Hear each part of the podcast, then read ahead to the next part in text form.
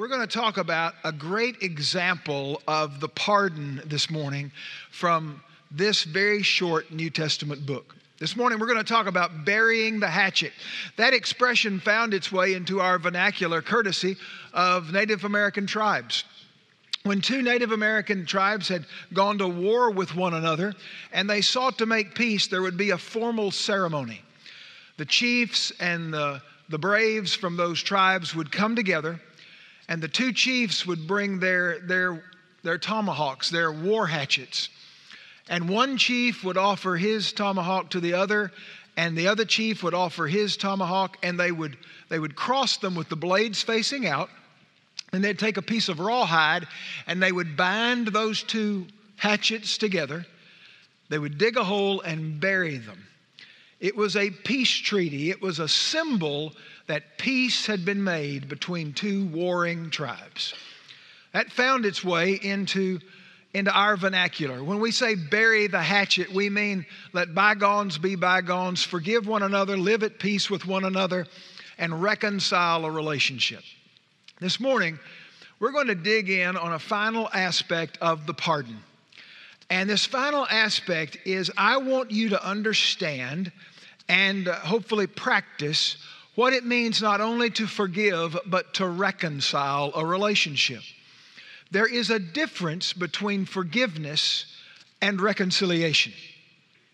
Forgiveness is absolutely essential for reconciliation. You can't have reconciliation without forgiveness. But reconciliation is a step beyond forgiveness, it is to restore a broken relationship. If we're going to talk about reconciliation, one of the first things we assume, what is assumed in that is there is a broken relationship.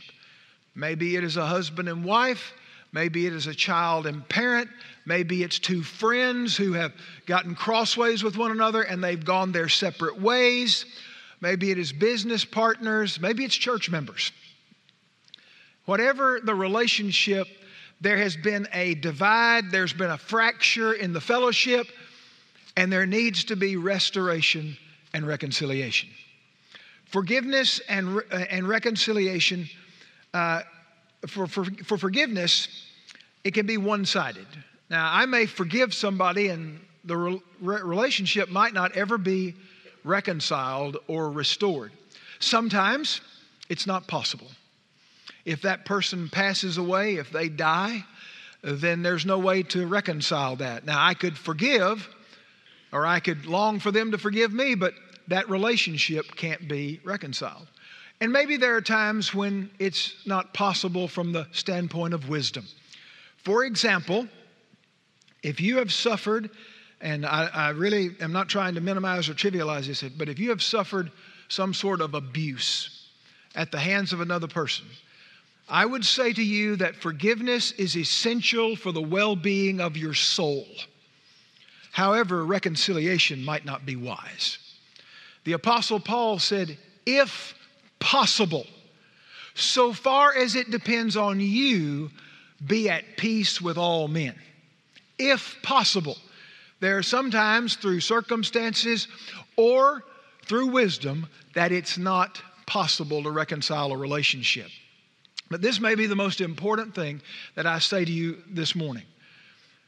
But what I just said notwithstanding, it is God's desire for all of our broken relationships to be reconciled. God's desire for all our broken relationships is reconciliation. That's what He wants to see happen. He wants forgiveness, reconciliation, and restored fellowship. In 2 Corinthians chapter 5 verse 18, the Bible says, "Now all these things are from God, who reconciled us to himself through Christ and gave us the ministry of reconciliation. Now, certainly, that ministry of reconciliation is helping people find a relationship with Jesus, to be reconciled with God. But there is also what I would call a horizontal aspect of that, and that is that we want to be reconciled with other people, not living in conflict, not living in broken relationships. This is part of the process of the pardon. Now, where do we, where do we find this, uh, some guidance for this in this text? Well, the Apostle Paul wrote a letter, a very short letter, to a friend of his, and the friend's name was Philemon. Philemon lived in a city called Colossae. We studied the letter to the Colossian church, that city. And Paul had apparently led Philemon to faith in Christ. They were very much uh, friends, they were very much spiritual partners in many ways. And uh, Paul was writing him a letter, and I'm sure he was very excited about getting this letter, but he had no idea the contents of it. In, in another, uh, or rather, the other side of this story is the other character is a man named Onesimus. Now, here's who Onesimus was Onesimus was a runaway slave. He had wronged his, his master, Philemon. He had ripped him off. He had broken his contract. When we think of slavery, most Americans picture the American slavery experience uh, that happened in our country. That is not necessarily the case when it comes to slavery in the Roman Empire.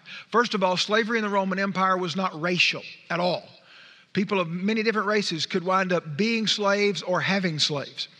The other thing is that it was much more what we would call an indentured servant. In other words, to pay some debt or to um, to, to right some wrong, you were placed under uh, slavery for a period of time, and you served that period of time, say seven years, and then you would be set free.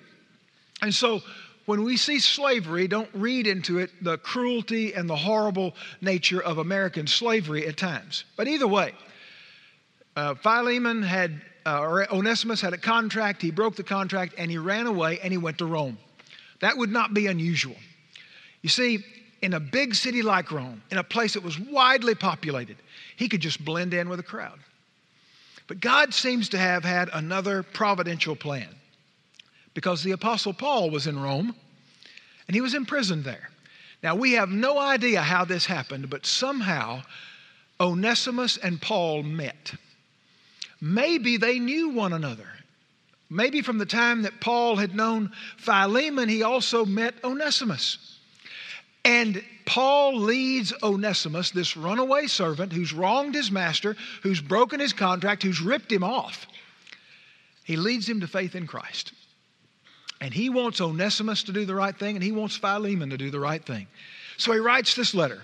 In the first part of the letter, Paul talks about how much he loves Philemon and how he had poured into his life. And he says, Philemon, I have a favor to ask you. I've got something I want you to do.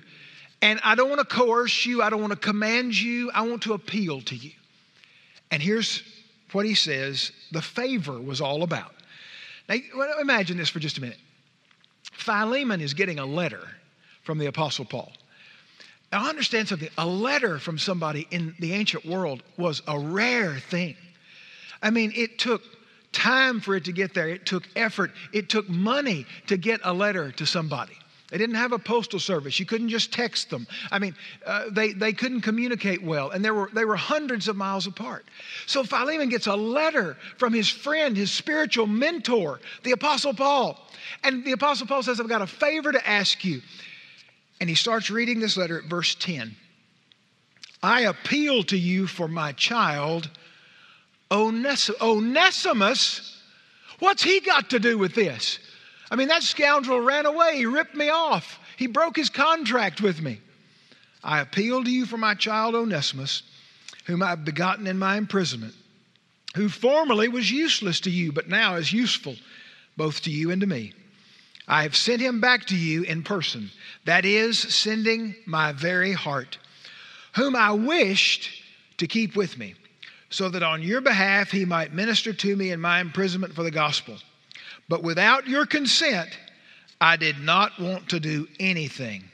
So that by your goodness, so that your goodness rather, would not be in effect by compulsion, but would be of your own free will.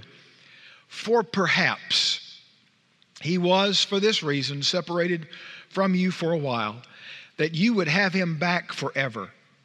No longer as a slave, but more than a slave, a beloved brother, especially to me but how much more to you, both in the flesh and in the Lord? If then you regard me as a partner, accept him as you would me. But if he has wronged you in any way or owes you anything, charge that to my account. Now, in this passage, there are really three parties. And in any broken relationship, there are at least two, but sometimes there's the third, and I want to talk about that. There's the offending party. There's the person who did something wrong. There's the person who hurt you or harmed you or humiliated you. There's the person who committed the offense, the offending party. Then there's the offended party, the person who was done wrong, the person who was hurt or who was harmed. But there's also in this passage what I call the officiating party, the mediator the one who's trying to mend the fences and bring people together. And in this case, that's the Apostle Paul. The offending party is Onesimus. He's done something wrong. The offended party is Philemon. And the Apostle Paul says, I'm going to try to bring you together. I'm going to give you a little nudge to come together. Now, most of us in this room have at least had a moment in our life when we've had two friends who were at odds with one another. We've had, we've had people in our life who were, we were close to and, and, and we cared about them, and they get crossways with one another. Maybe somebody took a joke a little bit too far and hurt somebody's feelings, or maybe it was a lot worse than that. And we've like we, we've wanted to bring them together. Now let me help you with something because this is important.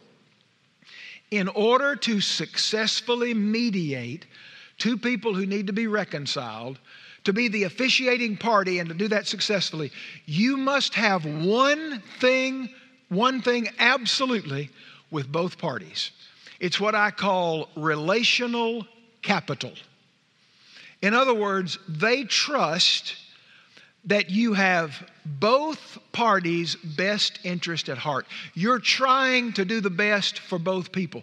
If either party perceives that you're actually on one person's side or the other person's side, then you cannot successfully be the officiating party. Paul loved Onesimus and he loved Philemon. And in order for this to work, they both had to know that Paul had their best interest at heart. And so, if you ever get caught in that situation, you have to ask yourself a question Do I have the relational capital to successfully navigate that? If you don't and you try to step into that situation, here's what happens. What happens is that you'll start taking arrows from both sides. You'll become the focus of both parties' bitterness and it simply won't work. But how do we mend fences? How do we uh, bury the hatchet with people and reconcile relationships? Really, there are two points this morning and two points only. Here's the first one the offending person must have a repentant heart.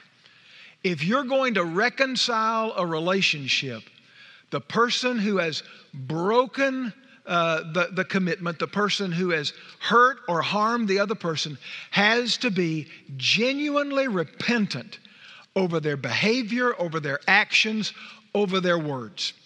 And we see that in the life of Onesimus. Paul tells us about him in these verses. He tells us in verse 10 I appeal to you for my child Onesimus, whom I have begotten in my imprisonment. The word begotten uh, refers, it can refer to birth. And what Paul is saying here is that I have begotten him in my imprisonment. He experienced spiritual birth. He was born again right here. Paul is saying, I led him to faith in Christ. First of all, Onesimus has been redeemed. He's saying to Philemon, he is a changed man. There is something different about Onesimus than where he was before. Second, he's responsible. Not only is he redeemed, but he's responsible. Look at verse 11. Formerly, he was formerly useless to you, but now is useful both to you and to me.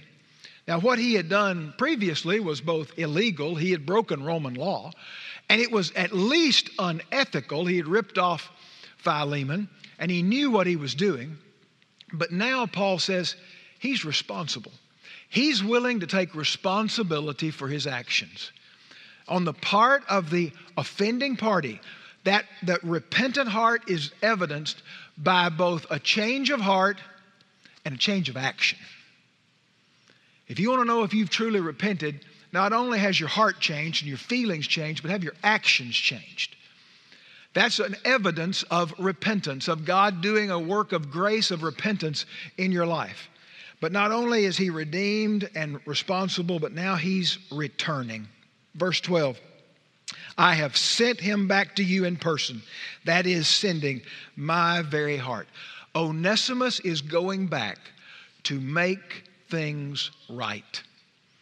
If you have hurt somebody and you know it, the best thing you can do is be honest with God about it first and then go be honest with the other person and demonstrate to them by seeking their forgiveness that you are truly repentant for what you've done. I'm not sure that in our culture today, if uh, a person had committed some sort of offense, they'd get the same advice that the Apostle Paul gave.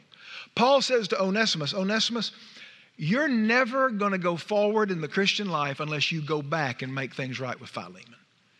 See, in our world, what we'd say is, oh no, just, just move on. Just, just discard that relationship and move on. We treat people like plastic. This bottle has value to me for one reason it has water in it. That's the only reason. And uh, I need a drink, so it has great value to me. And I'm going to drink this bottle of water this morning, but this is my bottle of water from the earlier service, and it has no value to me whatsoever. And it is only worthy to be crushed and disposed of. That's what we do with plastic. And far too many of us treat our relationships not like they are people created in the image of God but like they're plastic. Only to be only to be maintained when they are useful to us and to be quickly discarded when we no longer have a use for them. Paul says to Onesimus, I'm going to send you back because it's the right thing to do. Sometimes the way forward in the Christian life is to go back. Now, some of you are going, Bob, that don't make any sense at all. Well, sometimes the Bible says things that seem a little upside down. The Bible says the way to be exalted is to humble yourself. And if you try to exalt yourself, God will humble you. The Bible says that the first will be last and the last will be first. So, why should it shock us that the Bible would teach us that sometimes to go forward in your life, you need to go back and make something right? Some of you have wondered I used to pray and I felt like my prayer life was powerful, and now I'm just saying words. I used to read my Bible and boy, it was like the words leaped off the page and I learned things about God and God spoke to me through the Bible and and I just call words now. And sometimes, and I used to come to worship, and man, worship would stir my soul, and we'd sing something like "I Speak Jesus," and and my soul would just be on fire. And now it's just get through the music, get through the sermon, let's go home. If you're wondering why maybe you can't go forward in your Christian life, maybe it's because you need to go back and make something right. You need to go back and repent and apologize and seek someone's forgiveness for what has happened. Now, the question for a lot of us is why, why don't we do that? I mean, I hadn't said anything that most of you didn't already know. Why don't we do it? Well, there are a lot of reasons, but one of them is pride. We are very prideful people. To admit that we were wrong, to humble ourselves, is something that we are desperately uncomfortable with. And we won't, we won't do it. Immaturity is another reason that we don't seek forgiveness sometimes. And I don't mean chronological age, I'm talking about spiritual immaturity. People who've been saved for 40 years and never grown. Our spiritual immaturity keeps us from humbling ourselves and seeking forgiveness and then passing the buck. We love, we love having an excuse for our behavior. Bob, if you only knew how I had been hurt, if you only knew what's happened to me, if you only knew all the horrible ways that I've been treated, you would understand my behavior. We are much better at making excuses than we are at making peace. We truly are. Calvin and Shante were high school sweethearts. They couldn't wait to get married. And right after high school graduation in 1997, that's exactly what they did.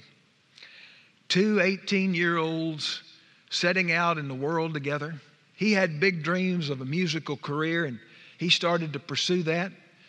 And because his uncle was a recording artist, he actually had some, some inroads to producers and, and people who would hear his music, and they liked it. He got a small time rec- recording contract, and as it, his songs got played on the radio, it got bigger and bigger, and he became a big star. But Calvin's stardom and all that goes with being a big time entertainer meant a lot of temptation. And even though he loved Shante and she loved him, he broke his marriage vows more than once. Finally, in 2004, after seven years of marriage, he filed for divorce. It shocked Shante. She didn't see it coming. He cited irreconcilable differences, but later he would honestly say it was the guilt over the way I'd broken my marriage vows. We didn't have any irreconcilable difference. But after a while, he began to realize, and especially with his uncle who had mentored him, that he needed to go back and try to make things right with Shante. And so he did.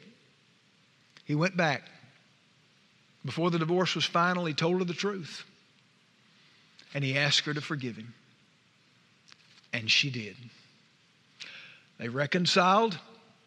They even renewed their marriage vows in 2008. They are perhaps one of the most unlikely longest married couples in their part of the music business. Divorce is rampant.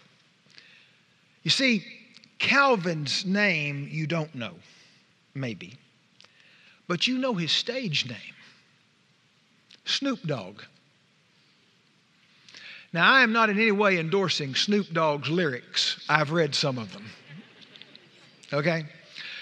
And his statements about spiritual things are pretty convoluted and confused, okay? But I want you to hear me. If with his understanding of spiritual things, which is much less than some of yours. And with the fact that you, if you're a follower of Jesus, have the indwelling presence of the Holy Spirit in your life, the power of God to forgive, how can you possibly say, I won't seek forgiveness? How can you possibly say, I can't forgive that? I think we could learn a little bit from Snoop Dogg. The offending party has to have a repentant heart. You go and you're honest and you say, I was wrong. Please forgive me.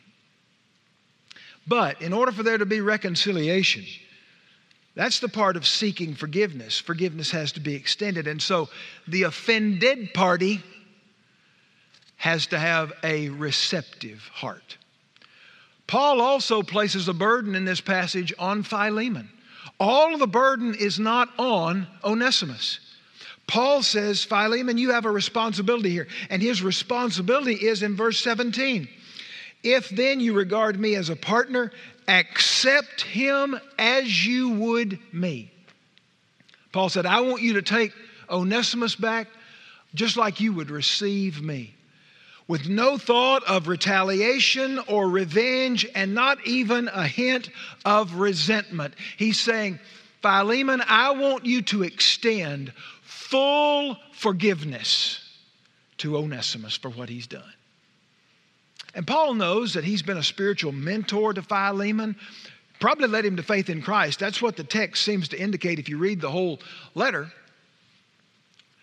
He says, I want you to do this not because I, the Apostle Paul, asked you to do it or told you to do it. I want you to do this voluntarily. Look at verse 14. But without your consent, I did not want to do anything so that your goodness would not be in effect by compulsion, but of your own free will. Reconciliation cannot be forced, it cannot be manipulated, and it cannot be coerced. Reconciliation has to come from the heart, from a repentant heart and a receptive heart. The Apostle Paul wrote a letter to the church at Colossae, the church that Philemon was no doubt a part of. And maybe he had heard these words Bear with each other and forgive whatever grievances you may have against one another. Forgive as the Lord forgave you. Sometimes I think the bigger burden in reconciliation is on the offended party because they're going to have to they're going to have to humble themselves as well and give up their rights and surrender their demand for reconciliation or restitution or restitution. They're going to have to say i'm going to let bygones be bygones. I'll put this behind us. And sometimes that is difficult. But paul says to philemon philemon i want you to leave room for perhaps. I love verse 15. I spent a lot of time the last couple of weeks looking at this verse. For perhaps, Paul says, just consider perhaps he was for this reason separated from you for a while, that you would have him back forever, no longer as a slave, but more than a slave, a beloved brother. Now, Paul says, perhaps. Paul didn't say, God spoke to me and told me this is why this happened. He just says, perhaps. There's a lot of humility in that word from the Apostle Paul. For Paul to say, I don't really know why this happened, but I see something that came out of it that was good. Now, that does not in any way say that God moved or prompted Onesimus to commit sin. God is never the author of sin, ever, ever. But you know, God can take our mess ups and our missteps and even our rebellion and sin and out of that wreckage, sometimes He can bring good. For we know that God causes all things to work together. All things, the good, the bad, the ugly. All things to work together for good to those who love Him and are called according to His purpose. Think of, think of what happened to Joseph in the Old Testament. In the Old Testament, there's a young man named Joseph. His father, Jacob, had 12 sons, and among the 12 sons, he was the favorite. He was spoiled and he was petted. The other brothers were sent out to work in the fields with the flocks, and Joseph was taken care of in comfort. So much so that his father gave him this coat, this coat of many colors, a multicolored coat. It was a, a dress coat, it wasn't a work coat. Well, one day, dad sent Joseph out to the field to check on his brothers, and they resented him for the favoritism that was shown in their home. And so they took him and they sold him as a slave. And Joseph, this favored son who had lived a life of privilege, is taken to Egypt and sold at a slave market, reduced from favored son to slave. And then the man who bought him took him into his home and he trusted him, but his wife was attracted to him. She tried to get him to commit sexual sin with her, and he refused to do so. And when he refused, she lied about him, and he got thrown in prison. When he was in prison, he encountered Pharaoh's servants. They were having these dreams, and Joseph said, God sometimes gives me interpretations of dreams, and so he tells them what their dreams mean. One of them is restored to his position in Pharaoh's cabinet. And one day, Pharaoh has a dream that he can't understand. And he says, When I was in prison, I met a young man who can interpret dreams. Let's go get him. And they go get Joseph, and Joseph interprets Pharaoh's dreams that there is seven years of plenty and big harvest of grain coming. And then there are going to be seven years of drought and famine, and people are going to starve. And Joseph said, God's giving you a warning. And so Pharaoh says, I'm putting you in charge of everything, Joseph. One day, his brothers showed up. There's no more grain where they lived. And the brothers show up, and Joseph recognizes them because physically they have not changed. But Joseph has. He's clean shaven in the custom of the Egyptians, he's wearing Egyptian clothing, and he doesn't look anything like Joe looked when he left at the age of 17. He tests his brothers to see if while they haven't changed outwardly, have they changed inwardly? And he finds out that they had. And so, he not only gives them the grain they need and blesses them, but he wraps his arms around them and he hugs them eventually and he tells them who he is, and they are shocked and stunned. He even tells them, Go get my dad, my other little brother. He says, I want you to move all your families to Egypt there'll be, where there'll be plenty. And they do that. But then one day, dad dies. Jacob dies, and the brothers begin to fear.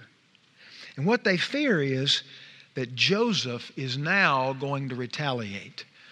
Out of his love for their father, they think Joseph didn't do anything to us while dad was alive, but now that dad is dead, he's going to bring the hammer down on us.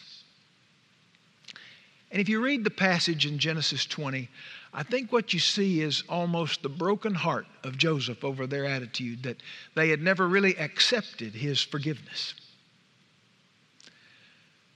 This is decades after these things had happened in Joseph's life, and he's come to peace with it. He's forgiven them long since. And this is what he said to them in Genesis 50 20. He says, he says, You meant it for evil, but God meant it for good. Joseph left room for perhaps. That sometimes these things that happen in our life that God does not author, never, He never authors sin, He still uses. And maybe some of us need to leave room for perhaps in our hurts. Maybe God was using some of that, and while He did not author it and He did not cause it, He never causes sin, maybe He's using it. Maybe He used it in our life, maybe He used it in the life of somebody else. Perhaps. And that's what He says Paul says to Philemon. Now, some of you have listened to four weeks of sermons on forgiveness. And every time you've come or every time you've watched, the same scenario has played out in your head. You've seen that same face, it's that same name. It has come up week after week after week. God's trying to tell you something. He is. And in love, what He's trying to say to you is it's time. It's time to forgive and let it go. It is time for you to release them and let me deal with it. For some of you, He's saying to you, it's time. You've known what you did hurt that person a long time ago, but out of pride or immaturity or making excuses, you've never admitted that you were wrong. It's time. You've seen that same face and that same name. The Holy Spirit did that. I didn't. And so here's my challenge to you today. Not this week, that's weak. You'll forget it by Tuesday. Today, write the letter. Send the text that says, I need to talk. Make the phone call if they're miles and miles away. If you are the offending party, and let's just be okay, let's be honest about this. In most of our relational breakups, in most of our in most of those situations, there's a little bit of offending party and a little bit of offended party in all of us, right? But if you are the offending party, own your part. Own what you did and be honest about it and be specific about it. If you lied, tell them you lied. You don't have to rationalize why, just be honest. Yeah, I said that about you and it was a lie. And I broke our friendship because of it. If you cheated, be honest. But then you say these words not I'm sorry. I was wrong. Please forgive me. If you need to extend forgiveness to somebody, you still should take the initiative. if you were the hurt party, the offended party, the one that got humiliated or harmed, you need to say, What you did hurt me. Now, some of you don't want to say that because you want to build up this strong defense and act like nothing ever hurt you. Just be honest. What you did hurt me. But I forgive you. Some of you need to do that. And here's my challenge to you today. Those of you who are watching, those of you who are in this room, I've done this in every service. Do it today. The longer you put it off, the less likely it is that you're going to do anything. Let me share one more thing and I'm going to be finished. This triangle of the offending party, the offended party, the officiating party is actually a picture of our salvation. See, I was the offending party. I was the one who did wrong. I sinned against a holy God. I broke his commandments. I have offended a holy God. God himself, my creator, was the offended party when I sinned and rebelled against him. But as the offending party, I have to ask myself a question even if I admit that I was wrong, how do I reconcile this relationship? How can this relationship be restored between me and God? Do I do, I do rituals? Do I, do I get baptized? Do, do, do I uh, read my Bible a lot? Do I do good works? What do I do to reconcile this relationship? Enter the officiating party, the mediator. You see, somebody had to have relational capital with both of us with a sinner like me and a holy God. And the Bible says there's only one. There's only one. 2 Timothy 1 5. There is one God and one mediator between God and man, the man Christ Jesus. Jesus is the only one who can mediate between a sinful human being like me and a holy God. And only in Jesus can both parties be satisfied. And on the cross, he shed his blood to reconcile a sinner like me to a holy God. And if you've never trusted Jesus, today's your day. Let's bow our heads together. Father, we come before you and acknowledge our own sinfulness, our own selfishness. Lord, I pray this morning for those in this room who need to reach out to somebody that you'll grant them courage and let your spirit remind them that they need to take a positive step to forgive and reconcile a relationship. Lord, I pray for those who've never trusted Jesus that today would be the day when they would admit to God that they are a sinner, that they've broken His commandments, and that we are the offending party. But we believe that Jesus died on a cross to be our mediator and to be the one who could reconcile us to a holy God. Lord, speak to us today. In Jesus' name, amen.